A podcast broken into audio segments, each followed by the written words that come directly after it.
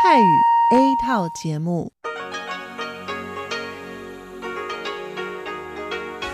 ที่นี่ สถานีวิทยุเรดิโอไต้หวันอินเตอร์เนชันแนล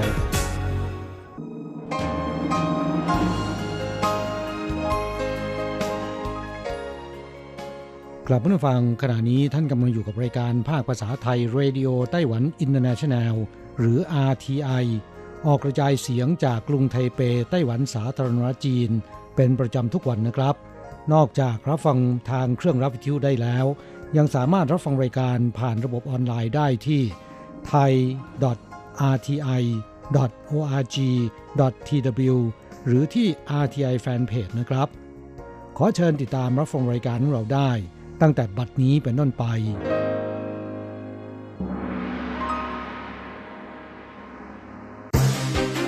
ลำดับแรก ขอเชิญติดตามรับฟัง ข่าวประจำวัน สวัสดีค่ะ คุณผู้ฟัง RTI ที่เคารพทุกท่านขอต้อนรับเข้าสู่ช่วงของข่าวประจำวัน จากสถานีวิทยุ Radio Taiwan International ในวันพฤหัสบดีที่ 20 กุมภาพันธ์ พุทธศักราช 2563 นะคะ ข่าวไต้หวันวันนี้มีดิฉันมณพร ชัยวุฒิเป็นผู้รายงานค่ะ มีรายละเอียดของข่าวที่น่าสนใจดังนี้ กระทรวงการต่างประเทศนำเครื่องบินเช่าเหมาลำรับประชาชนไต้หวันบนเรือไดมอนด์ปรินเซสกลับบ้าน 21 กุมภาพันธ์นี้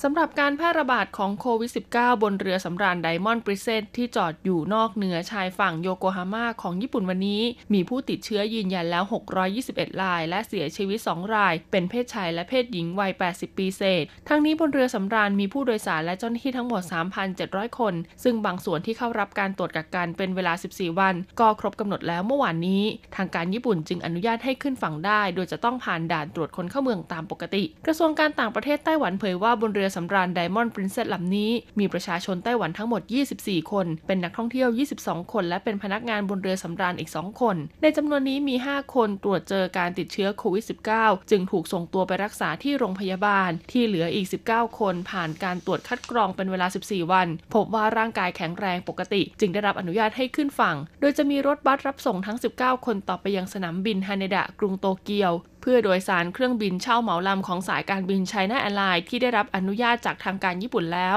และจะกลับมาถึงไต้หวันภายในวันที่ 21 กุมภาพันธ์นี้ เมื่อกลับมาถึงไต้หวันก็ต้องเข้ารับการตรวจคัดกรองอีก 14 วันตามระเบียบของมาตรการป้องกัน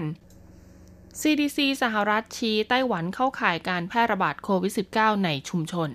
สถานการณ์แพร่ระบาดโควิด -19 ในไต้หวันที่ยืนยันผู้ติดเชื้อล่าสุด 24 ราย ในจำนวนนี้เสียชีวิตแล้ว 1 รายนั้น ทางศูนย์ควบคุมและป้องกันโรคของสหรัฐหรือ CDC ก็ออกมาระบุว่าสถานการณ์ไต้หวันเข้าข่ายลักษณะการแพร่ระบาดในชุมชนชัดเจน เพราะผู้ติดเชื้อบางรายในไต้หวันไม่มีประวัติการเดินทางไปต่างประเทศ และบางรายไม่สามารถยืนยันได้ชัดเจน ว่าตนเองรับเชื้อมาจากที่ใด แต่กระนั้น CDC ก็ยังไม่ได้เปลี่ยนแปลงสถานภาพระดับเตือนภัยการท่องเที่ยวในไต้หวัน จากรายงานของ CDC ยังพบว่าญี่ปุ่น สิงคโปร์ เกาหลีใต้ ไทย และเวียดนาม ก็ถูกจัดให้อยู่ในสถานะมีการแพร่ระบาดในชุมชนเช่นเดียวกันกับไต้หวัน ด้านในเฉินซือจงรัฐมนตรีว่าการกระทรวงสาธารณสุขและสวัสดิการไต้หวันนะคะ ก็ออกมาเปิดเผยว่า การแพร่ระบาดในชุมชนจะต้องประกอบด้วยปัจจัยสำคัญ 4 ลักษณะ คือ 1. พบผู้ติดเชื้อที่ยืนยันไม่ได้ว่ารับเชื้อมาจากที่ใด 2. จำนวนผู้ติดเชื้อในประเทศมากกว่าผู้ติดเชื้อจากต่างประเทศ 3. มีผู้ติดเชื้อเพิ่มจำนวนขึ้นเป็นแบบห่วงโซ่ และ 4. มีการติดเชื้อพร้อมกันเป็นหมู่คณะในหลายพื้นที่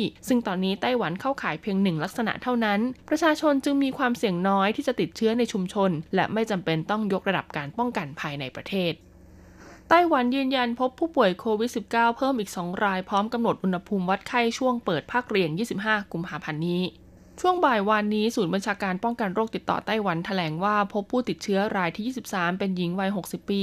อาศัยอยู่ในพื้นที่ภาคกลาง ซึ่งเป็นน้องสาวของคนขับรถแท็กซี่ ที่ติดเชื้อโควิด -19 และเสียชีวิตเมื่อวันที่ 15 กุมภาพันธ์ที่ผ่านมา ขณะที่ช่วงกลางดึกวันเดียวกันนะคะ ก็ได้มีการแถลงยืนยัน พบผู้ติดเชื้อเพิ่มอีกหนึ่งรายเป็นหญิงวัย 60 ปี อาศัยอยู่ในเขตภาคเหนือ ไม่มีประวัติการเดินทางไปต่างประเทศในช่วง 2 ปีที่ผ่านมา โดยหญิงรายนี้มีอาการป่วยเป็นไข้และไอมาตั้งแต่วันที่22-29 มกราคม เบื้องต้นนะคะ แพทย์วินิจฉัยว่าเป็นไข้หวัดปกติ จากนั้นมีอาการหายใจติดขัด จึงนำตัวส่งห้องฉุกเฉินของโรงพยาบาล เมื่อวันที่ 30 มกราคมนะคะ แพทย์วินิจฉัยว่าปอดติดเชื้อ จึงต้องรักษาตัวอยู่ที่โรงพยาบาล จนกระทั่งวันที่ 10 กุมภาพันธ์ค่ะ มีอาการสุดลง แพทย์จึงส่งตัวเข้าห้อง ICU และในวันที่ 17 กุมภาพันธ์นะคะ โรงพยาบาลจึงทำการแจ้งให้ศูนย์ ส่งเจ้าหน้าที่เข้ามาตรวจสอบ และยืนยันผลเป็นบวกคือติดเชื้อโควิด -19 เบื้องต้นคาดว่ามีญาติพี่น้องเพื่อนและเจ้าหน้าที่ทางการแพทย์ ที่มีปฏิสัมพันธ์กับผู้ติดเชื้อรายนี้จำนวน 360 คน ซึ่งทางศูนย์ก็ได้เตรียมเรียกทั้งหมดเข้ามารับการตรวจคัดกรอง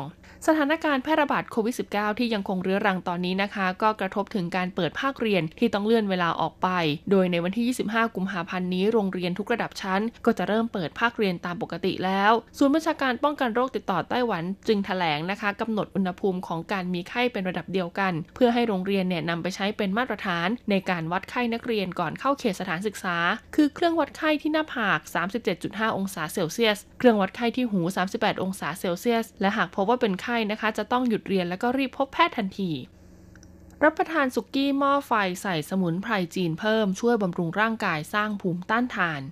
อากาศหนาวเย็นแบบนี้เมนูสุกี้หม้อไฟจึงเป็นตัวเลือกอันดับต้นๆที่คนไต้หวันนิยมรับประทาน แพทย์แผนจีนแนะนำว่าหากเติมสมุนไพรจีนจำพวกรากโสม เกากี่ขมิ้นหงเจ๋าและอื่นๆ ลงไปในการปรุงสุกี้หม้อไฟ ก็จะช่วยเสริมสร้างศักยภาพในการทำงานของปอดกับตับ และช่วยเสริมสร้างภูมิต้านทานให้แข็งแรงได้แพทย์แผนจีนกล่าวว่าโสมขาวและเกากี่นะคะ มีสรรพคุณช่วยเสริมสร้างภูมิต้านทาน และให้ความอบอุ่นกับร่างกาย จึงเหมาะสมที่จะใส่ลงไปในหม้อไฟช่วงฤดูหนาว เกากี่ยังมีสรรพคุณช่วยบำรุงลมปราณกับบำรุงตับไตที่ไม่ก่อให้เกิดอันตรายต่ออวัยวะส่วนอื่นของร่างกาย หรืออาจจะเลือกใช้เป็นโสมไซบีเรียค่ะ ที่มีสรรพคุณช่วยบำรุงลมปราณบริเวณปอด งาขาวงาดำทั่วไปนะคะ ก็มีสารต้านอนุมูลอิสระ และช่วยเสริมสร้างภูมิต้านทานบริเวณปอดได้เช่นกัน โดยงาขาวงาดำหาซื้อง่ายราราคาไม่แพง จะโรยลงไปบนข้าวหรือโรยไปในน้ำจิ้มเพื่อรับประทานคู่กับอาหารประเภทอื่นๆ ก็ได้ ทั้งนี้ยังแนะนำว่ายาสมุนไพรจีนหากบดให้ละเอียดเป็นผง นอกจากจะใส่ลงไปในหม้อน้ำซุปหรือหม้อสุกี้แล้ว ยังสามารถใส่ลงในเครื่องดื่มที่เรานิยมดื่มกันเป็นประจำทีละเล็กทีละน้อย โดยไม่ทำให้รสชาติเครื่องดื่มเปลี่ยนแปลง แต่กับมีสรรพคุณที่ดีต่อร่างกายเพิ่มมากขึ้น เพิ่มการป้องกันอหิวาแอฟริกาในสุกร ไต้หวันห้ามเนื้อหมูจากอิตาลีเข้ามาตั้งแต่ 20 กุมภาพันธ์นี้ ฝ่าฝืนปรับ 200,000 ขึ้นไป นอกจากมาตรการป้องกันโรคโควิด -19 บริเวณท่าอากาศยานของไต้หวันที่เข้มงวดขึ้นอย่างต่อเนื่อง เพราะสถานการณ์แพร่ระบาดทั่วโลกยังไม่มีทีท่าว่าจะทุเลานั้น ไต้หวันก็ยังคงตรวจเข้มการนำเข้าเนื้อสัตว์ เพื่อป้องกันอหิวาแอฟริกาในสุกรด้วย โดยล่าสุดสำนักงานตรวจและกักกันโรคพืชและสัตว์ คณะกรรมการการเกษตรไต้หวัน ก็ได้ประกาศรายชื่อผลิตภัณฑ์เนื้อหมูจากประเทศอิตาลีที่ห้ามหิ้วและขนส่งเข้ามาอย่างไต้หวันเพิ่มเติม หลังพบว่าหมู่เกาะซาดิเนียของอิตาลีมีสถานการณ์แพร่ระบาด ของโรคอหิวาแอฟริกาในสุกรค่อนข้างรุนแรง โดยจะมีผลบังคับใช้ตั้งแต่วันที่ 20 กุมภาพันธ์ พุทธศักราช 2563 เป็นต้นไปหากพบว่ามีการฝ่าฝืนนำเข้ามา ครั้งแรกจะถูกลงโทษปรับเป็นเงิน 200,000เหรียญไต้หวัน แต่หากมีครั้งที่ 2 จะถูกลงโทษปรับเป็นเงิน 1 ล้านเหรียญไต้หวัน จากสถิติของสำนักงานตรวจและกักกันโรคพืชและสัตว์ไต้หวันระบุว่าในปีคศ2019 ไต้หวันนำเข้าเนื้อหมูจากต่างประเทศในปริมาณมากที่สุด 5 อันดับแรก ประกอบด้วยแคนาดา สหรัฐอเมริกา สเปน เดนมาร์ก และเนเธอร์แลนด์ ขณะที่อิตาลีมีปริมาณการนำเข้าอยู่ที่ 1,747 ตัน คิดเป็นร้อยละ 1.6 ของทั้งหมด จัดอยู่ในอันดับที่ 9 จากทั้งหมด 13 ประเทศ ซึ่งได้รับอนุญาตให้ส่งออกเนื้อหมูเข้ามาอย่างไต้หวัน ไต้หวันหยุดรับทัวร์จีนชั่วคราวไทเกอร์แอร์งดบินมาเก๊าตลอดเดือนเมษายนนี้ เพื่อให้ความร่วมมือกับมาตรการป้องกันการแพร่ระบาดโควิด -19 ทางกรมการท่องเที่ยวกระทรวงคมนาคมไต้หวัน จึงออกมาแถลงว่าอุตสาหกรรมการท่องเที่ยวกับจีนแผ่นดินใหญ่ทั้งหมด จะหยุดให้บริการไปจนถึงวันที่ 30 เมษายนนี้ ซึ่งรวมถึงกรุ๊ปทัวร์ชาวจีนที่เดินทางไปเปลี่ยนเครื่องในประเทศอื่นด้วยส่วนนักท่องเที่ยวชาวฮ่องกงและมาเก๊าจะหยุดให้บริการไปจนถึงวันที่ 31 มีนาคมนี้ ซึ่งรวมถึงการเดินทางไปเปลี่ยนเครื่องในประเทศอื่นด้วยเช่นกัน ประกาศดังกล่าวจะครอบคลุมไปถึงการป้องกันการแพร่ระบาดโรคโควิด -19 ไม่ให้ขยายตัวออกไปเป็นวงกว้าง ธุรกิจที่เกี่ยวข้องในทุกภาคส่วนก็จะได้รับการป้องกันเช่นกัน ทั้งนี้การที่อุตสาหกรรมการท่องเที่ยวสองฝั่งช่องแคบหยุดชะงัก ก็ส่งผลให้สายการบินนะคะ ที่ให้บริการระหว่างสองฝั่งช่องแคบหลายเที่ยวบิน หยุดให้บริการเช่นกัน โดยล่าสุดค่ะสายการบินไทเกอร์แอร์ซึ่งเป็นสายการบินต้นทุนต่ำในเครือของไชน่าแอร์ไลน์นะคะ ประกาศระงับเที่ยวบินไปกลับจากเทาหยวน ไถจง และเกาสงถึงมาเก๊าระหว่างวันที่ 1-30 เมษายนนี้ โดยก่อนหน้านี้นะคะ ก็เคยประกาศยกเลิกเที่ยวบินไปกับเทาหยวนมาเก๊าตั้งแต่วันที่ 27 กุมภาพันธ์ถึง 31 มีนาคมและเที่ยวบินไปกลับจากไถจงเกาสงถึงมาเก๊าระหว่างวันที่ 7 กุมภาพันธ์ ถึง 31 มีนาคม โดยผู้โดยสารที่จะเดินทางในช่วงเวลาดังกล่าวค่ะ สามารถติดต่อศูนย์บริการลูกค้าของสายการบิน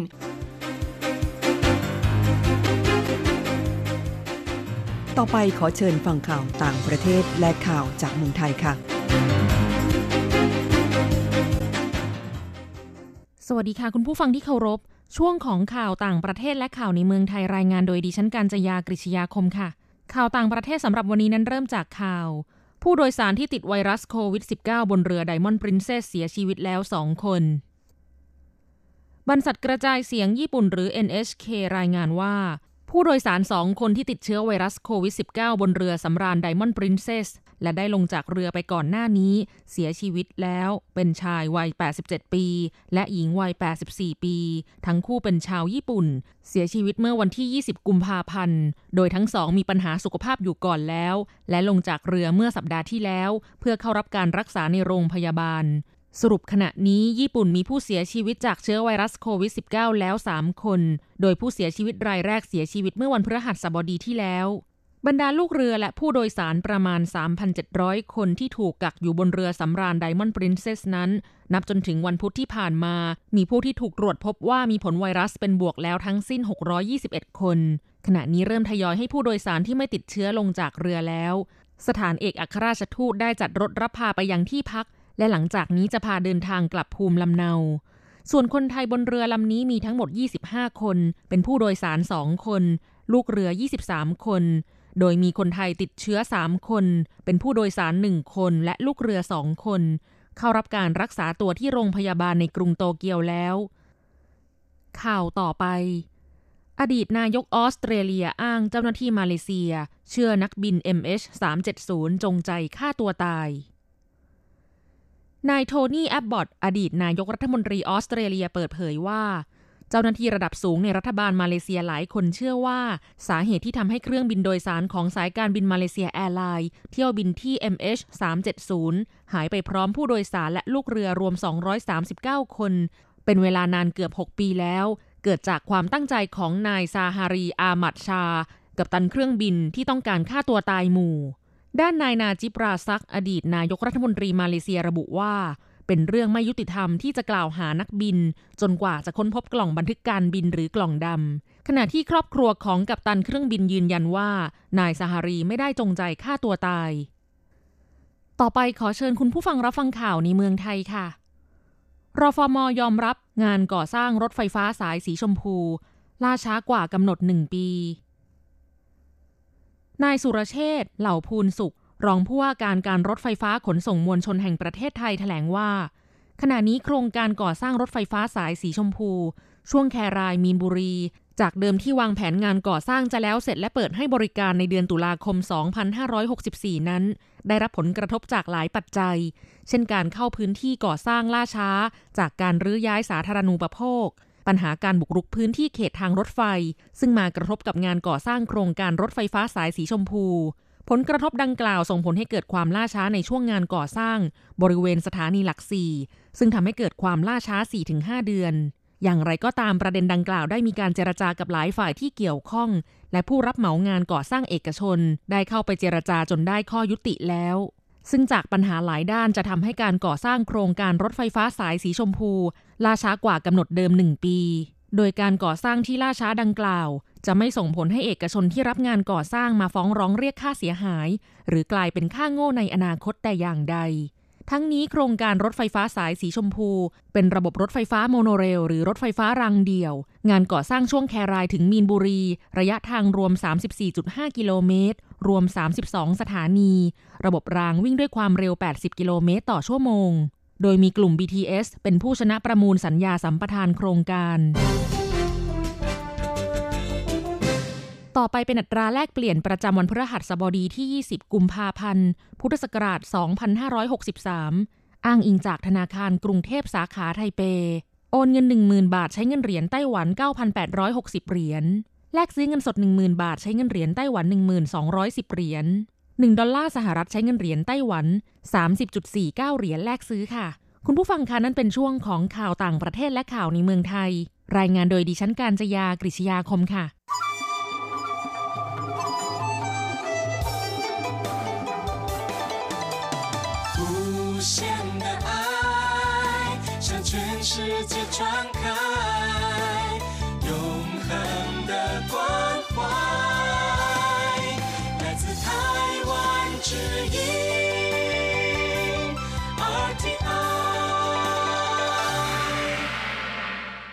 ครับคุณครับขณะนี้คุณกำลังติดตามรับฟังรายการภาคภาษาไทยจากสถานีวิทยุ RTI ซึ่งส่งกระจายเสียงจากกรุงไทเป ไต้หวันสาธารณรัฐจีนอยู่นะครับ และต่อไปนั้นขอเชิญคุณผู้ฟัง ติดตามรับฟังชีพประจรเศรษฐกิจ จากการจัดเสนอของกฤษณัยสายประพาส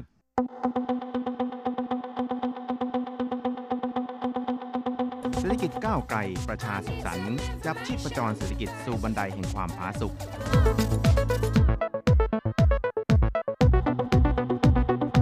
จับชีพประจรเศรษฐกิจกับกฤษณัยสายประพา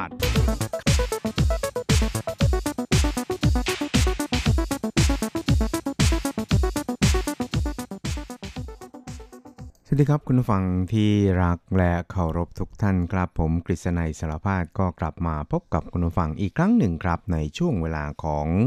ชีพประจรเศรษฐกิจนะครับ ซึ่งก็จะพบกับคุณผู้ฟังเป็นประจำทุกสัปดาห์ครับ ในค่ำวันพระหัสและก็เช้าวันศุกร์สามครั้งด้วยกันครับ ก็จะนำเอาเรื่องราวความเคลื่อนไหว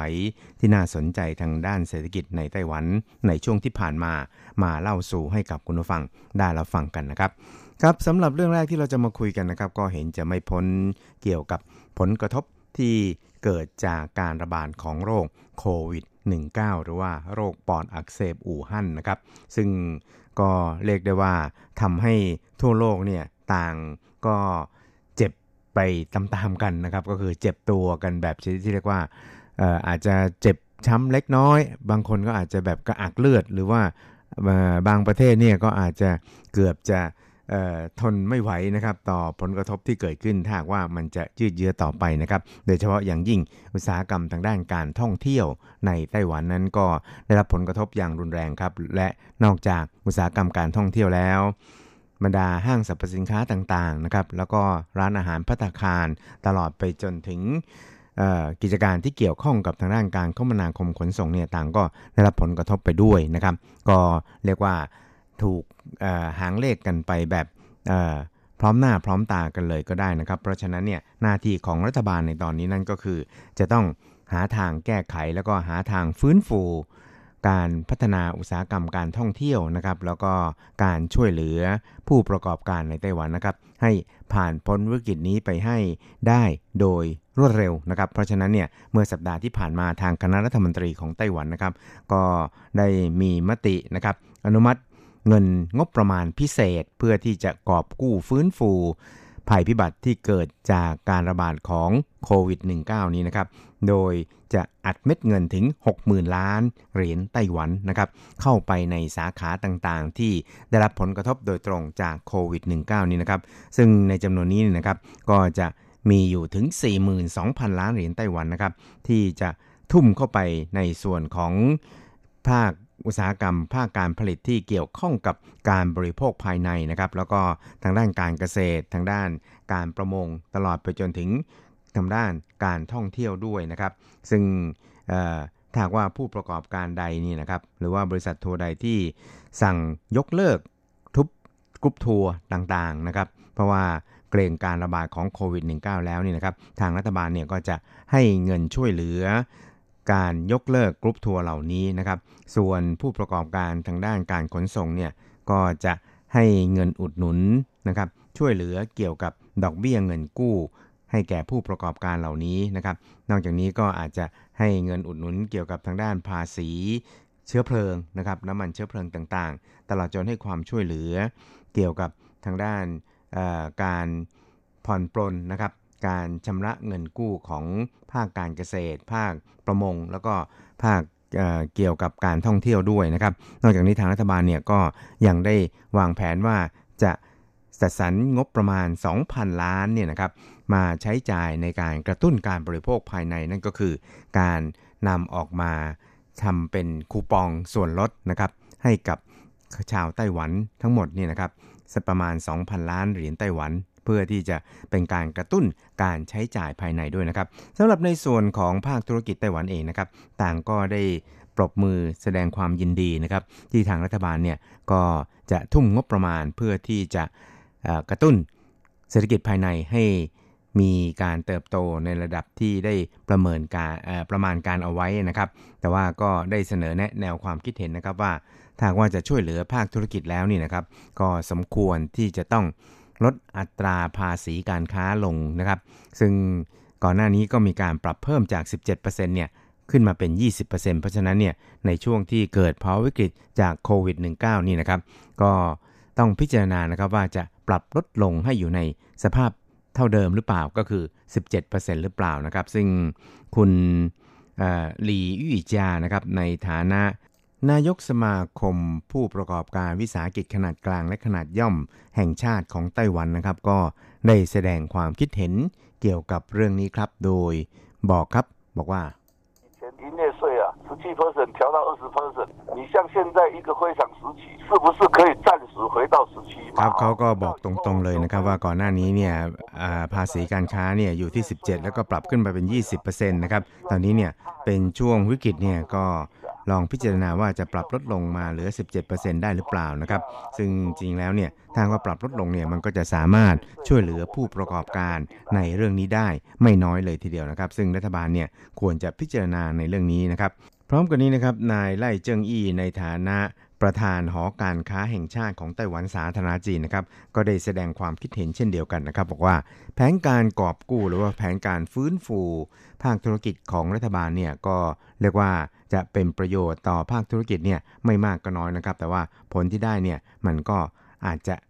ค่อนข้างจำกัดนะครับ ไม่สามารถที่จะแก้ไขปัญหาทุกอย่างให้ลุล่วงไปด้วยดีได้ เพราะฉะนั้นเนี่ยเขาก็มีความเห็นครับบอกว่าสำหรับภาคอุตสาหกรรมที่ได้รับผลกระทบเนี่ยนะครับ ในช่วงนี้เนี่ยก็ควรที่จะใช้เวลาในการฝึกอบรมพนักงาน แล้วก็เสริมประสิทธิภาพในการทำงานให้สูงขึ้นนะครับ เพื่อที่จะต้อนรับการฟื้นตัวขึ้นของบรรยากาศทางเศรษฐกิจที่จะมาถึงในวันข้างหน้าครับ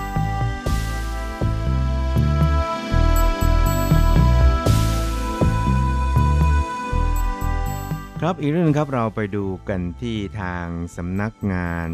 บัญชีกลางสภาบริหารของไต้หวันสาธารณรัฐจีนนะครับ ก็ได้มีการปรับลดตัวเลขคาดการอัตราการเติบโตทางเศรษฐกิจหรือว่า GDP ของไต้หวันในปีนี้นะครับ ลงจากเดิมที่เคยคาดเอาไว้ก่อนหน้านี้ที่ร้อยละ 2.72 เนี่ยครับ เหลือร้อยละ 2.37 นะครับ ก็คือปรับลดลงถึงร้อยละ 0.35 ทีเดียวครับ ทั้งนี้นะครับทางสำนักบัญชีกลางของไต้หวันนั้นก็ได้วิเคราะห์นะครับ บอกว่าในช่วงที่ผ่านมาเนี่ยก็ได้รับผลกระทบจากการระบาดของโควิด -19 นะครับทำให้ในจีนแผ่นใหญ่เนี่ยก็มีการสั่งซื้อวัตถุดิบอะไรต่างๆ รวมไปจนถึงการขยายนะครับหรือว่าการเลื่อนการเปิดทำงานออกไปนี่นะครับออกไปซึ่งก็ ยังคงมีปัจจัยที่ไม่แน่นอนอยู่มากมายเลยทีเดียวนะครับ การบริโภครวมทั้งการค้าต่างๆเนี่ยก็ลดลงอย่างมากทีเดียวครับ ซึ่งก็คาดว่าก็จะมีการส่งออกเนี่ยนะครับเพิ่มขึ้นเพียงแค่ 1.37%เท่านั้นเองครับต่ำกว่าที่ได้มีการประมาณการเอาไว้ประมาณร้อยละ 0.96 ทีเดียวครับ เพราะฉะนั้นเนี่ยก็เรียกได้ว่า การระบาดของโควิด -19 หรือว่าโรคปอดอักเสบอู่ฮั่นนี่นะครับ มันก็พ่นพิษไปยังทุกๆวงการก็ว่าได้เลยทีเดียวครับ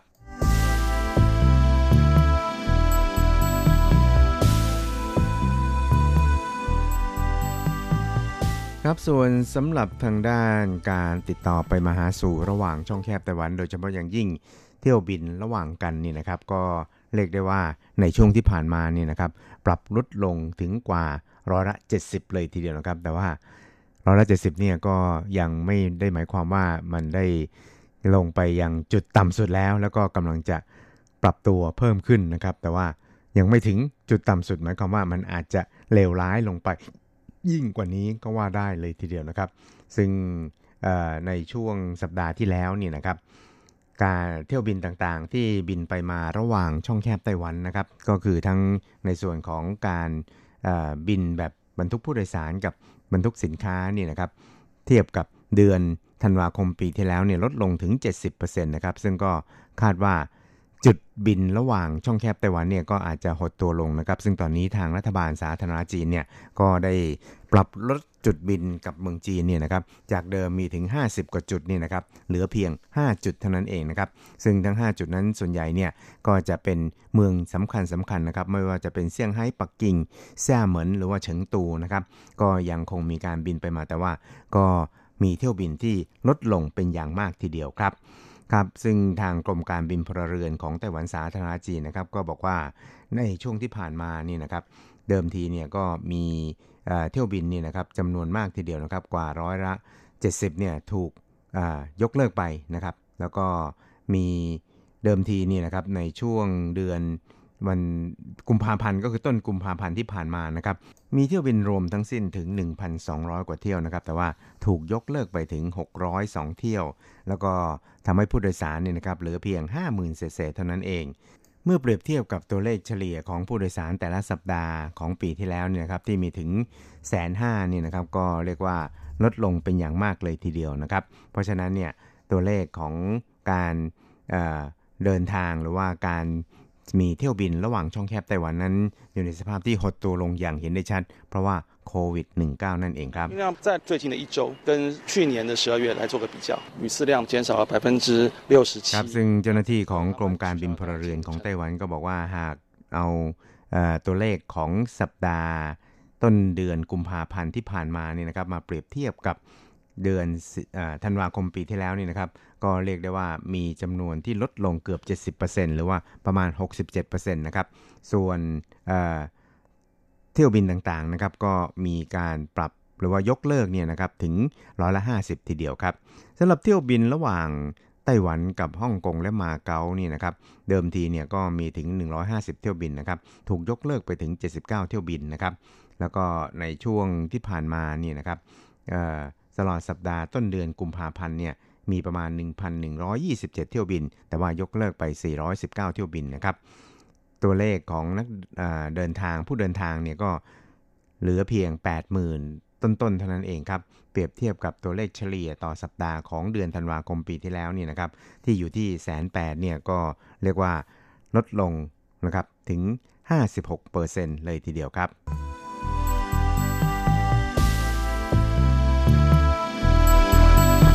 อีกเรื่องนึงครับเราไปดูผลกระทบจากโควิด -19 เหมือนกันนะครับ เพราะว่าช่วงนี้นี่นะครับ ก็มีการแย่งซื้อหน้ากากอนามัยกันอย่างชนิดที่เรียกว่า หาซื้อกันแทบไม่ได้เลยทีเดียวนะครับ เพราะฉะนั้นเนี่ยก็มีการวิตกกังวลกันว่า วัตถุดิบที่นำมาใช้ผลิตหน้ากากอนามัยกับทิชชู่นะครับต่างๆเนี่ยมันเป็นเหมือนกันหรือเปล่านะครับ ซึ่งก็มีการปล่อยข่าวว่าใช้วัตถุดิบเดียวกันนะครับ เพราะนั้นเนี่ยก็เลยทำให้ผู้คนในไต้หวันเนี่ยนะครับต่างเเร่งไปกวาดซื้อกระดาษชำระนะครับหรือว่าทิชชู่เนี่ยมากักตุนเอาไว้เป็นการใหญ่เลยทีเดียวนะครับ ซึ่งทางกระทรวงพาณิชย์นะครับหรือว่ากระทรวงเศรษฐการของไต้หวันเนี่ยที่รับผิดชอบในเรื่องนี้ก็ต้องออกมาชี้แจงในเรื่องนี้นะครับว่าไม่เป็นความจริงนะครับที่วัตถุดิบทั้ง2ออย่างเนี่ยใช้อย่างเดียวกัน แล้วก็อีกอย่างหนึ่งนั้นในส่วนของ กระดาษทิชชู่ในไต้หวันเนี่ยนะครับมีพอเพียงที่จะสนองต่อความต้องการของตลาด เพราะฉะนั้นเนี่ยก็ไม่มีความจำเป็นใด ๆ ที่ประชาชนทั่วไปนี่นะครับ จะต้องไปกักตุนกระดาษทิชชู่กันนะครับ แต่ถึงแม้ว่าจะออกมาชี้แจงแล้วก็ตามนี่นะครับ จากการสังเกตในตลาดหลาย ๆ ที่นะครับ ไม่ว่าจะเป็นตามร้านสะดวกซื้อนะครับ หรือว่าตามห้างคอสโก้ห้างใหญ่ ๆ นี่นะครับ ก็ปรากฏว่ากระดาษชำระเนี่ยก็ถูก วาดซื้อกันไปเรียกว่าเกือบยกแผงเลยก็ว่าได้เลยทีเดียวนะครับแต่ก็คาดว่าสภาพการเหล่านี้นี่นะครับ ก็น่าที่จะค่อยๆสงบลงอย่างค่อยเป็นค่อยไปครับ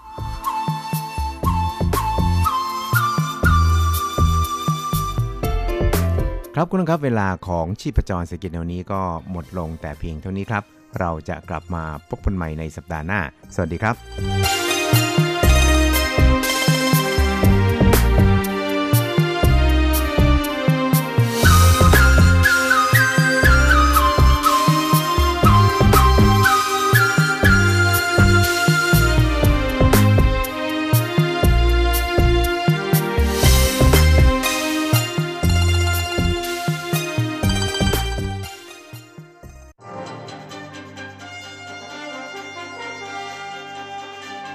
รับฟังรายการภาคภาษาไทย Radio Taiwan International หรือ RTI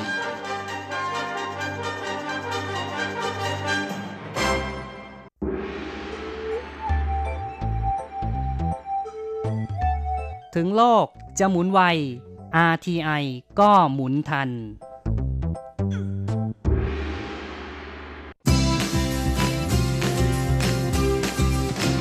ข่าวเด็ดกีฬามัน รู้ลึกฉับไว ไม่ว่าที่ไหนในโลกกว้างกับทีระยางและเจาะลึกกีฬาโลก สวัสดีครับคุณฟังทุกท่านผมธีระยาง พร้อมด้วยเจาะลึกกีฬาโลกประจำสัปดาห์นี้ก็กลับมาพบกับคุณฟังอีกแล้ว เช่นเคยเป็นประจพร้อมข่าวกีฬาเด็ด ๆ มันๆ จากทั่วโลก และสำหรับช่วงแรกของรายการวันนี้เราก็มาทักทายกันด้วยข่าวคราวในแวดวงกีฬาแบดมินตันกัน กับการแข่งขันแบดมินตันในศึก Badminton Asia Team Championship 2020 หรือที่เรียกกันว่าศึกทีมชิงแชมป์เอเชีย 2020 ซึ่งแข่งขันกันที่กรุงมะนิลาของประเทศฟิลิปปินส์โดยทัวร์นาเมนต์นี้นั้นก็เป็นทัวร์นาเมนต์ที่มีการคัดเลือกเอา 4 ชาติจากโซนเอเชียนะฮะ ไปร่วมแข่งกับ 4 ชาติจากโซนยุโรปนะแล้วก็ทีมที่อันดับโลกอีก 3 ทีม ไปร่วมลงเล่นในรอบสุดท้ายของศึกแบดมินตันประเภททีมชิงแชมป์โลก ในรายการ Thomas Uber Cup 2020นะฮะซึ่งปีนี้จะมีเมืองออฮุสของประเทศเดนมาร์กเป็นเจ้าภาพ และจะมีการลงชิงชัยในช่วงระหว่างวันที่ 16 ถึง 24 พฤษภาคมที่จะถึงนี้ โดยหลังจากผ่านรอบแรกมาทีมไต้หวันนะทั้งทีมชายและทีมหญิงก็เข้ารอบมาในฐานะอันดับหนึ่งของกลุ่มนะโดยในส่วนของทีมหญิง จะต้องลงแข่งในรอบ 8 ทีมสุดท้ายโดยพบกับทีมมาเลเซีย ซึ่งในส่วนของทีมไต้หวันนั้นก็นำโดยปายวี่ปัวนะที่ลงเล่นกับเซี่ยหวี่หยาสาวมาเลเซียในฐานะเดี่ยวมือหนึ่งก่อนเลยนะซึ่ง น้องไปนั้นก็มีโอกาสที่เกือบจะเอาชนะคู่แข่งได้นะแต่ว่าโดนคู่แข่งพลิกกลับมาเป็นฝ่ายที่เอาชนะไปนะก็แพ้ไป 1 ต่อ 2 เกม โดยสกอร์ 14 ต่อ 21 21 ต่อ 17 และ 20 ต่อ 22 มาเลเซียออกนำหนึ่งต่อศูนย์ในแต้มถัดมานั้นเป็นฝ้าของไต้หวันที่ได้ทำแต้มกลับคืนมาบ้างนะในประเภทหญิงคู่ เมื่อสุยหยาจริงที่จับคู่กับหูหลิงฟัง ก็สามารถเอาชนะคู่แข่งโดยสกอร์ 21 ต่อ 14 2 เกมรวดเลย สกอร์เสมอกัน 1 ต่อ1นะลาหลังจากนั้นนั้นก็เป็นในส่วนของอหญิงเดี่ยวนะแล้วก็หญิงคู่ซึ่ง 2 แต้มถัดมาในส่วนของหญิงเดี่ยวของไต้หวันนั้นก็คือเจียงอิงลี่นะฮะด้านหญิงคู่ก็คืออเฉิงฉีหยาที่จับคู่กับหลิวเฉาหยิน ทั้ง 2 แต้มนี้ไต้หวันเก็บไม่ได้เลยนะก็เลยเป็นว่าเป็นนั้นว่ามาเลเซียเป็นฝ่ายที่เอาชนะไต้หวันไปนะในรอบ8คู่สุดท้าย8ทีมสุดท้ายสำหรับประเภททีมหญิงนะด้านทีมชายนั้นในส่วนของหนุ่มโจเทียนเฉิงนะที่ถือเป็นเดี่ยวมือหนึ่งของไต้หวันปัจจุบันอันดับโลกสูงถึงอันดับ 2 เลยทีเดียวนะก็ไม่น่าเชื่อทีเดียวว่าเขาลงสนาม เป็นคนแรกแต่ว่าแพ้อีกแล้วนะถือเป็นการแพ้ 2 นัดรวด 2 วันรวดเลยทีเดียวนะฮะและหลังจากนั้นก็เป็นฝ้าของ 2 หนุ่ม หวังชีลินและหลี่หยางนะที่สามารถทำแต้มเก็บกลับคืนมาได้ 1 แต้ม และก็ถือว่ายังคงต้านทานคู่แข่งจากญี่ปุ่นไม่ไหวนะเมื่อหวังจือเหวย ในประเภทเดี่ยวมือสองนะรวมไปถึงชายคู่ อีกคู่หนึ่งก็คือเลี้ยวหมินจิ้นที่จับคู่กับซูจิ้งเหิงก็แพ้เหมือนกันนะสุดท้ายทีมไต้หวันก็เลยตกรอบหมดเลยนะทั้งในส่วนของประเภททีมชาย และประเภททีมหญิงนะแค่เพียงรอบ 8 ทีมสุดท้ายแค่นั้นเอง ด้านทีมสาวไทยนั้นก็ทำผลงานได้ดีกว่านะฮะโดยในส่วนของรอบ 8 ทีมสุดท้ายนั้น ก็สามารถเอาชนะคาซัคสถานมาได้ 3 คู่รวด เก็บ 3 แต้มเต็มนะฮะก็เลยได้ลงสนามในรอบรองชนะเลิศ โดยพบกับเกาหลีใต้ที่เอาชนะสิงคโปร์มา 3 ต่อ 0 เช่นเดียวกัน โดยใน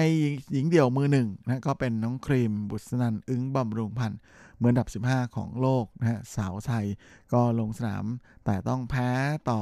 อันเซยองมือนดับ 9 ของโลกจากเกาหลีใต้ไปนะทั้งทั้งที่เกมแรกนั้นมีโอกาสถึง 5 เกมพอยต์นะโดยออกนำที่ 20 ต่อ 15 แต่ว่าปิดเกมไม่ได้ แพ้ไป 22 ต่อ 24 นะฮะและในเกมที่ 2 ก็แพ้ไปอีกเป็น 17 ต่อ 21 ก็เลยแพ้ไป 2 เกมรวด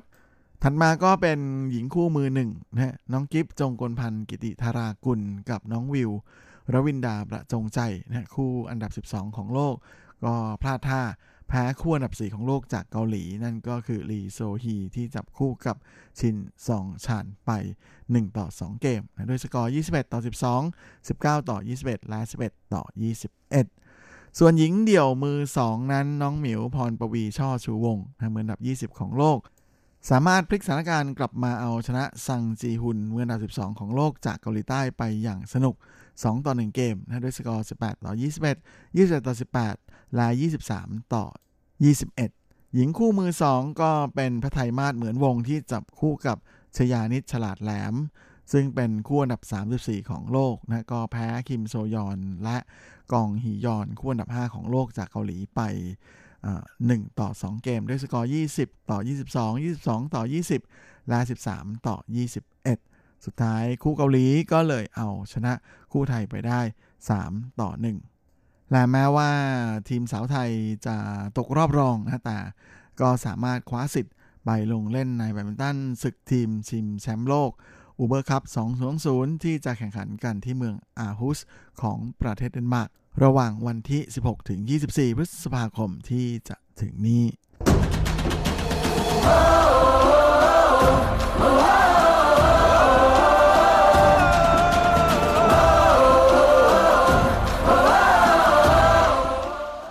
อีกข่าวนึงนี้ก็มาดูกันที่ข่าวคราวในแวดวงกีฬาเทนนิสกันนะกับศึกเทนนิสชาย New York Open ซึ่งเป็นทัวร์นาเมนต์ในระดับ ATP ทัวร์250 ชิงเงินรางวัลรวม 8,400,000 เหรียญสหรัฐ หรือประมาณ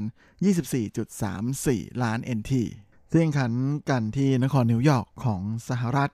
ซึ่งทัวร์นาเมนต์นี้หนุ่มไต้หวันจวงจีเซิงนั้นก็ร่วมลงแข่งด้วยแล้วก็ทำผลงานได้ดีทีเดียวนะเขาลงแข่งผ่านรอบคัดเลือกมานะและลงแข่งในรอบ main draw โดย ในรอบแรกนั้นสามารถ เอาชนะอดีตแชมป์เก่า 2 สมัยอย่างเควินแอนเดอร์สันไปได้นะแล้วก็หลังจากนั้น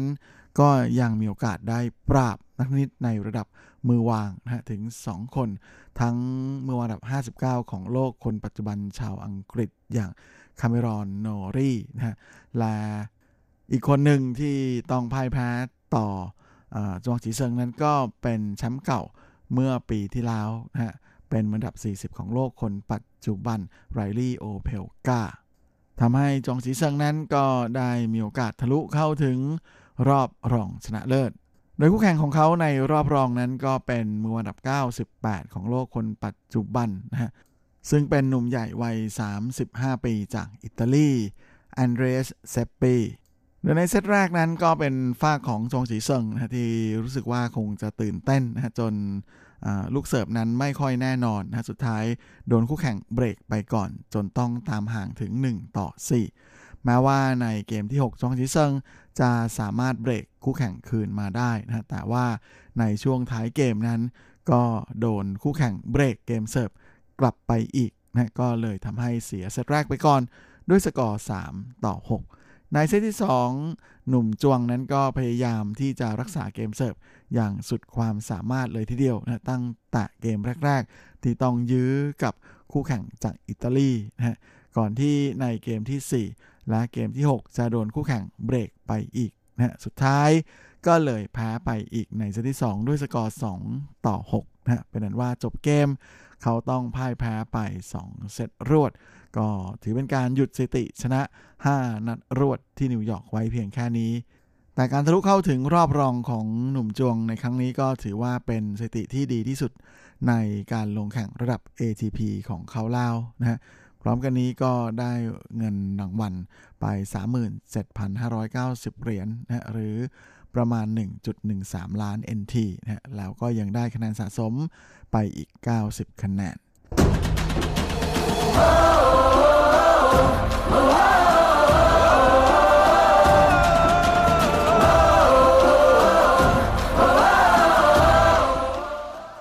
ถัดจากเทนนิสชายเราไปดูเทนนิสหญิงกันบ้างนะกับศึกเทนนิส WTA ทัวร์รายการ Dubai Duty Free Tennis Championship ซึ่งแข่งขันกันที่ สหรัฐอาหรับเอมิเรส โดยในทัวร์นาเมนต์นี้เซ่ซูเหวยและสองสาวตระกูลจัน ก็คือจันยงหรานและจันเท่าชิงต่างก็ไปร่วมลงแข่งด้วย โดยเซ่ซูเหวยนั้นเธอลงแข่งทั้งในประเภทหญิงเดี่ยวแล้วก็หญิงคู่นะฮะ โดยในส่วนของหญิงเดี่ยวนั้น เธอต้องเริ่มตั้งแต่รอบคัดเลือกเพราะว่าแหมช่วงนี้อันดับโลกของเธอหล่นค่อนข้างจะเยอะนะแล้วก็สามารถ ผ่านทะลุเข้าถึงลงแข่งในรอบ main draw ได้ ในฐานะ lucky loser นะเพราะว่าเธอไปแพ้ในรอบชิงของการแข่งขันในรอบ qualify แต่ด้วยความที่มีนักกีฬาในรอบ main draw ถอนตัวนะเธอก็เลยมีโอกาสได้ลงแข่งในฐานะผู้แพ้ผู้โชคดีนะฮะ lucky loser โดยคู่แข่งของเซสวยในอรอบแรกนั้น ก็คือสาวโครเอเชียที่เป็นมืออันดับ 8 ของรายการนะเพทรามาติชโดยทัวร์นาเมนต์ที่ดูไบนั้นเป็นรายการแข่งขันในระดับ WTA Premier นะฮะชิงเงินรางวัลรวมสูงถึง 2.64 ล้านเหรียญสหรัฐ หรือประมาณ 80.08 ล้าน NT สาวเซียนั้นปัจจุบันอยู่อันดับ 40 ของโลกนะฮะแม้ว่าจะแพ้ในรอบ final ของ qualify นะฮะต่อเจนิเฟอร์เบรดี้จากสหรัฐ แต่ก็ยังได้เป็น lucky loser เข้ามาลงแข่งนะฮะอย่างไรก็ดีแม่ลงแข่งในรอบนี้นั้นก็เป็นอะไรที่ค่อนข้างจะหนักทีเดียวสำหรับเซสวย เพราะคู่แข่งของเธอปัจจุบันนั้นเป็นมืออันดับ 15 ของโลกนะฮะ แล้วเซสวยเองฟอร์มในประเภทหญิงเดียว ปีนี้ไม่ดีจริงๆนะเธอตกรอบแรกมา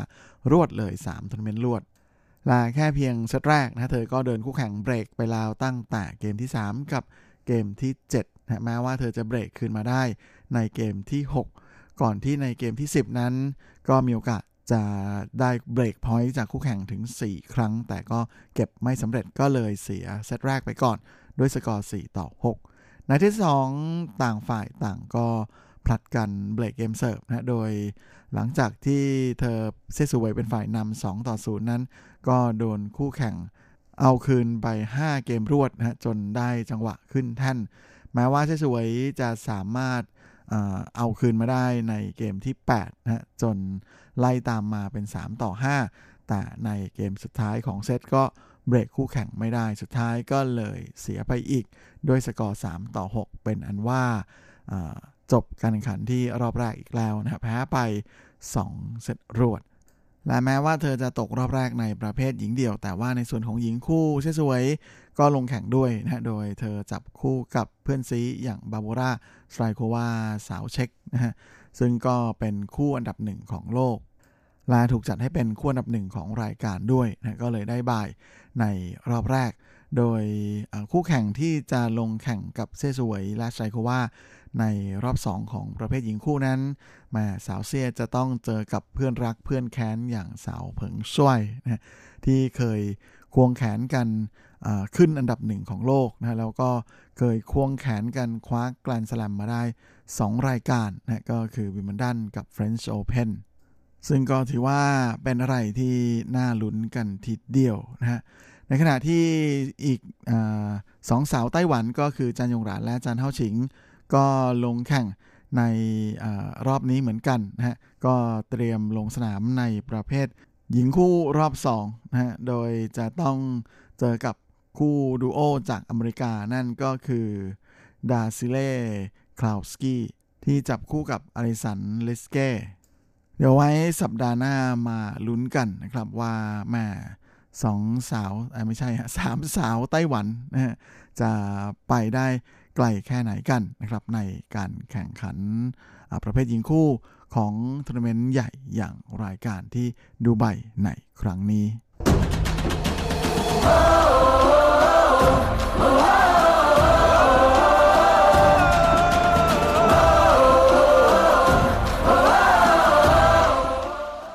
ครับและเวลาของรายการสัปดาห์นี้ก็หมดลงอีกแล้ว ผมก็คงจะต้องขอตัว ขอลาไปก่อนด้วยเวลาเพียงเท่านี้ เอาไว้เราค่อยกลับมาพบกันอีกครั้งอาทิตย์หน้าเช่นเคยในวันและเวลาเดียวกันนี้สำหรับนี้ขอให้ทุกท่านโชคดี มีความสุขสุขภาพแข็งแรงเฮงๆและสวัสดีครับ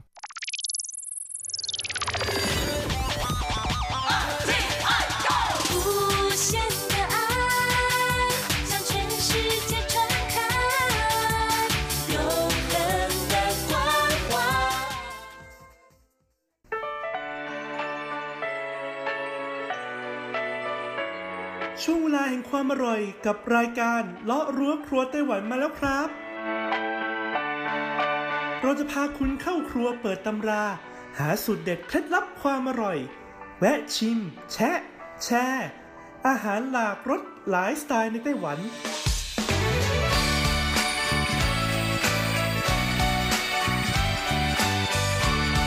ที่มาพร้อมกับไอเดียสร้างสรรค์และสุขภาพ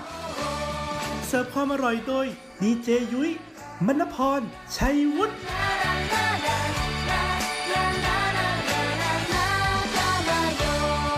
สวัสดีค่ะคุณผู้ฟัง RTI ที่เคารพทุกท่านขอต้อนรับเข้าสู่รายการเลาะรั้วครัวไต้หวันค่ะ รายการที่จะนำเสนอเรื่องราวของความอร่อยที่เกิดขึ้นในไต้หวันนะคะดำเนินรายการโดยดิฉันดีเจยุ้ยมณพรชัยวุฒิค่ะ หลังจากที่สัปดาห์ที่แล้วค่ะ เราเดินทางกันไปเยี่ยมเยือนตลาดกลางคืนเมืองเจียอีเรียบร้อยแล้วนะคะ สัปดาห์นี้ค่ะ เราก็จะลงใต้มาอีกค่ะ เราจะมาเยี่ยมเยือนตลาดกลางคืนที่นครไถหนันค่ะคุณผู้ฟัง นครไทยนั้นนะคะ แม้ว่าคุณจะไม่ไปเดินตลาดกลางคืนนะ แค่ร้านอาหารที่จำหน่ายอยู่ทั่วไปตามท้องถนนเนี่ย ก็ได้ชื่อว่าเป็นเมืองแห่งอาหารอร่อยเลิศรสที่สุดในไต้หวันแล้วล่ะค่ะเขาบอกว่าอาหารของนครไทยนั้นเนี่ยจะมีความเจ้มจนอ่าก็คือรสชาติเนี่ยจะเข้มข้นมากกว่าในเขตภาคเหนือนะคะ เพราะถ้าดูจากแผนที่ทางภูมิศาสตร์ของไต้หวันแล้วนะคะ ตั้งแต่ไถหนันลงไปจนถึงผิงตงเนี่ยก็ถือว่าเข้าใกล้นะคะ เส้นศูนย์สูตรมากดังนั้นเนี่ยอากาศเนี่ยก็จะมีความร้อนมากกว่าในเขตภาคกลางแล้วก็ภาคเหนือ อาหารก็เลยจะมีรสชาติที่ค่อนข้างจัดจ้านนิดหนึ่งนะคะ ซึ่งหากเราเป็นคนไทยนะคะ ไปทานอาหารที่นครไทยนั้น แล้วก็ยุยต้องบอกเลยว่าทุกคนคงจะชื่นชอบมาก ๆ อย่างแน่นอน แล้วก็คงจะมีทัศนคติที่ดีต่ออาหารไต้หวันมากขึ้นนะคะ ซึ่งต้องบอกเลยว่าด้วยความที่เขาเนี่ยมีร้านอาหารอร่อยอยู่เยอะแยะมากมายค่ะ ดังนั้นตลาดกลางคืนของนครไทยนั้นส่วนใหญ่เนี่ยจะไม่ได้เปิดให้บริการทุกวันนะคะ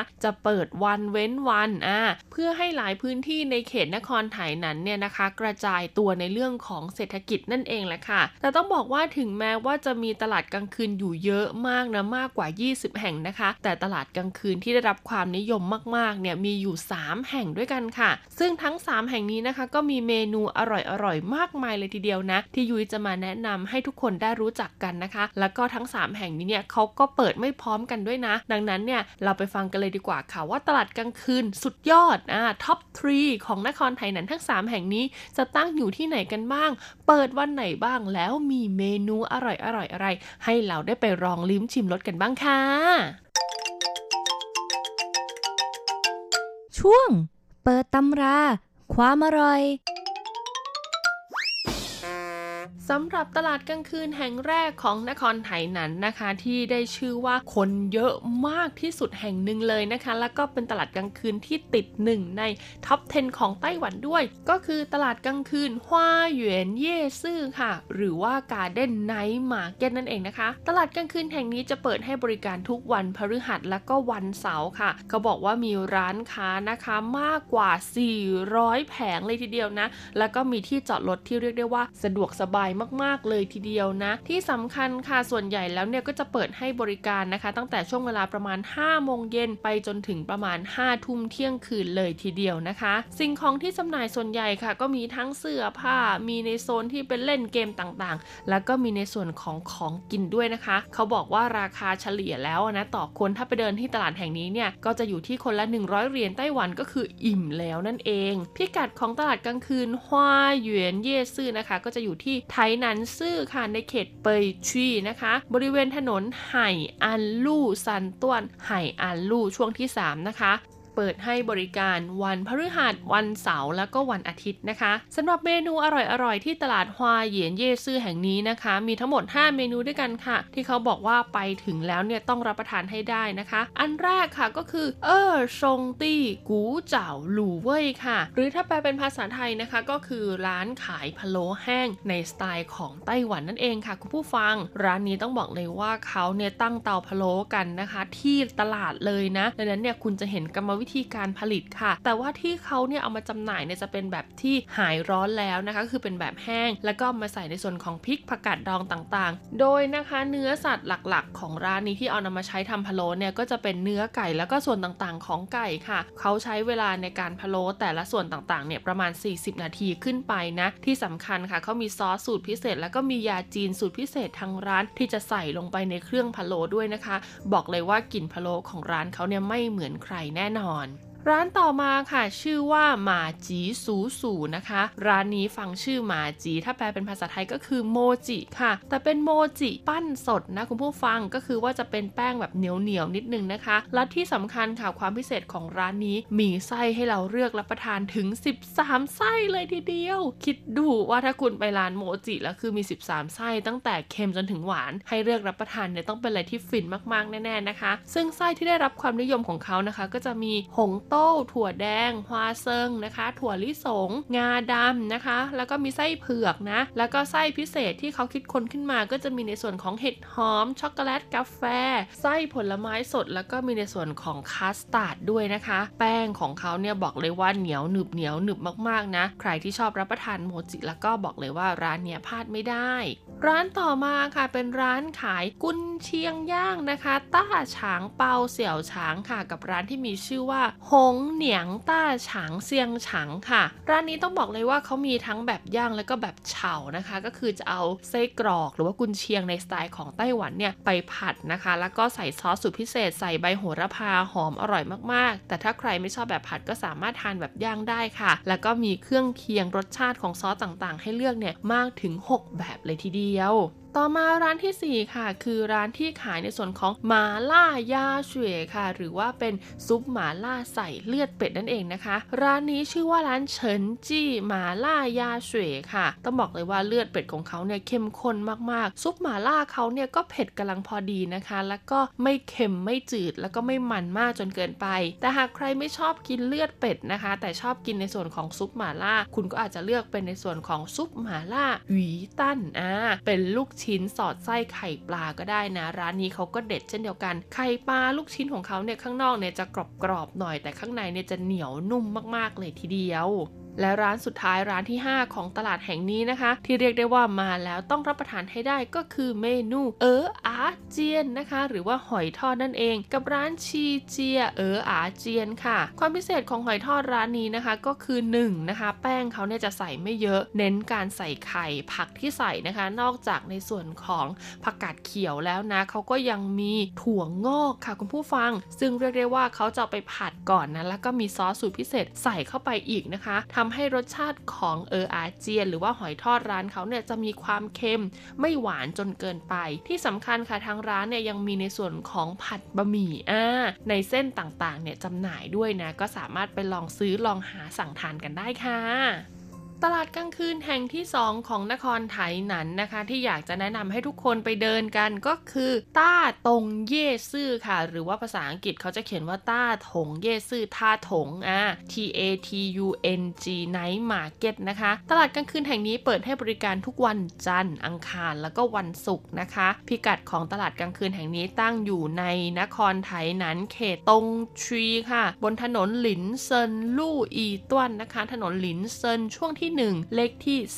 276 ค่ะ 兩百七十六號 นะคะ ต้องบอกเลยว่าตลาดกลางคืนแห่งนี้เนี่ยมีเมนูอร่อยๆเยอะแยะมากมายเลยนะคะ ให้เราเนี่ยเลือกไปลองรับประทานกันซึ่งบางเมนูเนี่ยจะซ้ำกับตลาดแรก ดังนั้นยุ้ยจะไม่แนะนำยุ้ยก็เลยไปคัดสรรเมนูที่คนไต้หวันโหวตซึ่งไม่ซ้ำกับตลาดแรกมาบอกเล่าให้กันฟังนะคะ ซึ่งเริ่มต้นกันที่เมนูแรกค่ะ เป็นขนมไข่นกกระทาค่ะ เรียกได้ว่าเป็นเมนูคู่บ้านคู่เมืองของตลาดกลางคืนในไต้หวันเลยทีเดียวนะคะแต่ว่าตลาดนี้มีความพิเศษตรงที่ตี้กัวฉิวของเขาเนี่ยมีความเหนียวหนึบกรอบนอกนุ่มใน แล้วก็ลูกใหญ่ราคาถูกด้วย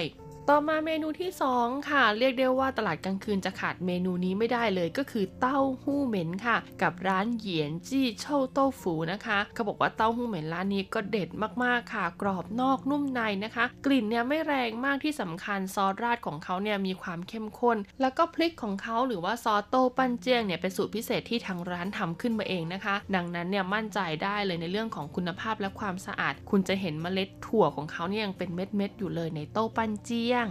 เมนูต่อมาค่ะบอกเลยว่าเหมาะมากๆสำหรับคนที่ชอบอะไรย่างๆนะคะ กับร้านเหวียนจู้หมิงซื้อปั่นเข่าโร่ค่ะ เป็นร้านหมูย่างในสไตล์ของชนเผ่าพื้นเมืองไต้หวันนะคะ อย่างที่ทราบกันดีค่ะว่าไทยนั้นเนี่ยก็มีคนที่เป็นชนเผ่าพื้นเมืองเนี่ยอาศัยอยู่ค่อนข้างเยอะค่ะ ดังนั้นวิธีการย่างของเขาจะไม่ได้ย่างบนเตาถ่านทั่วไป แต่เขาจะย่างบนแผ่นหินค่ะ ซึ่งเขาจะมีในส่วนของเนื้อหมูกับกุนเชียงย่างนะคะ ขายอยู่ที่เซตละ 60 เหรียญไต้หวัน แต่ถ้าคุณต้องการผสม 2 อย่างก็จะอยู่ที่เซตละ 100 เหรียญไต้หวันค่ะ และอีกหนึ่งเมนูนะคะที่ตลาดกลางคืนต้าตรงเย่ซื่อเนี่ยเขาแนะนำเลยว่าต้องไปรับประทานให้ได้ เพราะว่าอร่อยไม่เหมือนใคร ก็คือเมนูที่มีชื่อว่าเต้าหู้แห้ง ราดซอสกระเทียม ซึ่งชื่อภาษาจีนของเขานะคะ ก็คือซ่วนเซียงอูหลงเต้ากันนะคุณผู้ฟังก็คือจะเป็นเต้าหู้พะโล้แห้งเนี่ยแหละค่ะ ก้อนใหญ่ ๆ เลยนะ แล้วก็เอามาหั่นเป็นชิ้นพอดีคำแล้วก็ราดด้วยซอสสูตรพิเศษของเขานะคะ ที่เรียกได้ว่าเป็นซอสกระเทียมสูตรพิเศษก็จะมีความเผ็ดนิดหน่อย มีความคล้ายหมาล่าก็ไม่ใช่นะ แต่ว่าจะมีความคล้ายเหมือนยำอะไรเงี้ยก็ไม่เชิงอะก็เลยเป็นที่ถูกใจคนไต้หวันมากๆเลยทีเดียวนะคะเขาบอกว่ารสชาติเข้มข้นมากๆ จะทานเป็นแบบแห้งก็ได้นะ เต้าหู้ หรือจะทานเป็นแบบน้ำขลุกขลิกก็ได้ และตลาดแห่งที่ 3 ของนครไถหนันค่ะที่อยากแนะนำให้ทุกคนได้ไปเดินชิมของอร่อยกันนะคะ นั่นก็คือตลาดที่มีชื่อว่า 武聖夜市 หรือว่าอูเซิง Night Market นั่นเอง ต้องบอกเลยว่าตลาดแห่งนี้นะคะ ยังอยู่ติดกับวัดเก่าแก่ที่มีชื่อเสียงของนครไถหนันด้วยนะ ก็เลยทำให้ตลาดกลางคืนแห่งนี้มีผู้คนเดินทางไปเที่ยวไม่น้อยเลยทีเดียวละค่ะ ตลาดแห่งนี้นะคะ เปิดให้บริการทุกวันพุธแล้วก็วันเสาร์ค่ะ มีร้านค้าอยู่ทั้งหมดประมาณ 250ร้านด้วยกันนะ แล้วก็ส่วนใหญ่นะคะ ร้านค้าที่มาจำหน่ายอาหารนะคะ เปิดแผงบริเวณตลาดแห่งนี้เนี่ยก็จะเป็นร้านเก่าแก่ อย่างที่บอกว่าอยู่ใกล้วัดนะเนาะดังนั้นก็จะเป็นแบบร้านที่อยู่มานานแล้วนะคะ ซึ่งพิกัดของตลาดกลางคืนแห่งนี้ค่ะ อยู่ในเขตจงซีชีของนครไถหนันนะคะ บริเวณถนนอูเซิงลู่ค่ะลิ่วซือจิ๋วเชียงนะคะตรอกที่ 69 บ้านเลขที่ 42 ซื่อสือเออเฮานั่นเองสำหรับเมนูอร่อยรอยของตลาดแห่งนี้ที่เขาบอกว่ามาแล้วต้องรับประทานให้ได้ แน่นอนค่ะ ยุ้ยก็จะคัดสรรเอาเมนูที่คนไต้หวันโหวตซึ่งก็ไม่ซ้ำกับ 2 ตลาดแรกมาบอกเล่าให้กันฟังนะคะ อันแรกค่ะเหมาะมากใครที่ชอบทานหอยสดๆนะเทพแห่งหอยมาแล้วค่ะกับร้าน เคอหนันเปินผู่ค่ะ ร้านนี้เนี่ยเขาขายหอยย่างนะผู้ฟังหลากหลายประเภทมากๆ ใครที่ชอบทานหอยย่างเนี่ยเขาแนะนำเลยว่าต้องไปที่ร้านนี้นะคะ ราคาไม่แพงด้วยที่สำคัญเนี่ยหอยของเขาเนี่ยคือมีความสดมากจริงๆ โดยเฉพาะหอยนางรมก็คือตัวใหญ่ตัวอวบมากๆเลยทีเดียว เมนูต่อมาค่ะก็คือเมนูอี้หูจือเจียนเจียวนะคะ หรือว่าจะเป็นเกี๊ยวซ่านั่นเอง ซึ่งร้านนี้ค่ะเป็นเกี๊ยวซ่าแบบลูกเล็กๆ น่ารักน่ารักพอดีคำนะคะ ต้องบอกเลยว่าความพิเศษของเขาก็คือซอสที่ใช้ราดเกี๊ยวซ่าค่ะ มีสูตรที่ต้องบอกว่ารับเฉพาะของเจ้าของร้านนะดังนั้นคุณต้องไปชิมเองถึงจะรู้ ต่อมาค่ะก็คือร้านที่มีชื่อว่าเสี่ยวฟูชี่หนิวผายค่ะ ต้องบอกเลยว่าร้านนี้เนี่ยขายสเต็กนะคะ แล้วก็มีทั้งเนื้อวัว เนื้อหมู เนื้อไก่นะคุณผู้ฟังที่สำคัญแผ่นใหญ่แล้วก็ราคาถูกมากๆ เขาบอกว่าทั้ง 3 ร้านเนี่ยอยู่ติดกันเลยนะ ร้านหอย ร้านเกี๊ยวซ่า แล้วก็ร้านสเต็กนะคะ เรียกได้ว่าไปจุดเดียวเนี่ยได้รับประทาน 3 อย่างเลยละค่ะ และร้านสุดท้ายค่ะของตลาดแห่งนี้ที่ยุ้ยอยากจะแนะนำให้ทุกคนได้มาลองกันก็คือข่าวเสียวเจี๋ยหรือว่าปลาหมึกย่างค่ะ ไต้หวันเนี่ยขึ้นชื่อเรื่องของปลาหมึกเช่นเดียวกันนะ ยิ่งเป็นปลาหมึกใหญ่ๆแจแอนสควิดนะคะ หากใครไม่ชอบแบบทอดยุ้ยแนะนำว่ามาชิมแบบย่างร้านนี้ได้ค่ะ เขามีเขาเรียกว่าซอสบาร์บีคิวย่างสูตรพิเศษนะและที่สำคัญปลาหมึกเขาเนี่ยสดมากจริง ๆนะคะ ได้รับการการันตีจากคนไต้หวันเลยว่าเป็นร้านที่แบบเปิดมานานมากๆนะคะ กว่า30 ปีเลยทีเดียว เป็นไงกันบ้างคะคุณผู้ชมกับความอร่อยจาก 3 ตลาดกลางคืนที่นครไถหนานบอกเลยว่าไม่ธรรมดาสักตลาดเลยทีเดียวละค่ะ เอาเป็นว่าใครมีโอกาสไปเที่ยวไถหนานนะคะ หรือว่าอาศัยอยู่ที่ไถหนานต้องไปลิ้มชิมรสเมนูอร่อยๆเหล่านี้ ตามที่ยุ้ยแนะนำด้วยนะคะสำหรับวันนี้หมดเวลาแล้วพบกันใหม่สัปดาห์หน้าสวัสดีค่ะไม่จำเป็นต้องพิเศษเพียงแค่เธอจับมือเดินไปกับฉันวันและคืน ที่พิเศษ ไม่ต้องการความพิเศษ แค่มีเธออยู่ตรงนี้ด้วยกันก็พอ ไม่จำเป็นต้องพูดอะไรเลย ทุกครั้งที่ฉันไม่มีใครเธอมีหนึ่งคนอยู่ตรงนี้ ไม่เปลี่ยนไปดวงดาวเงาเงาอยู่ไกลตา นี่วันที่ใช้เลียนลางยัง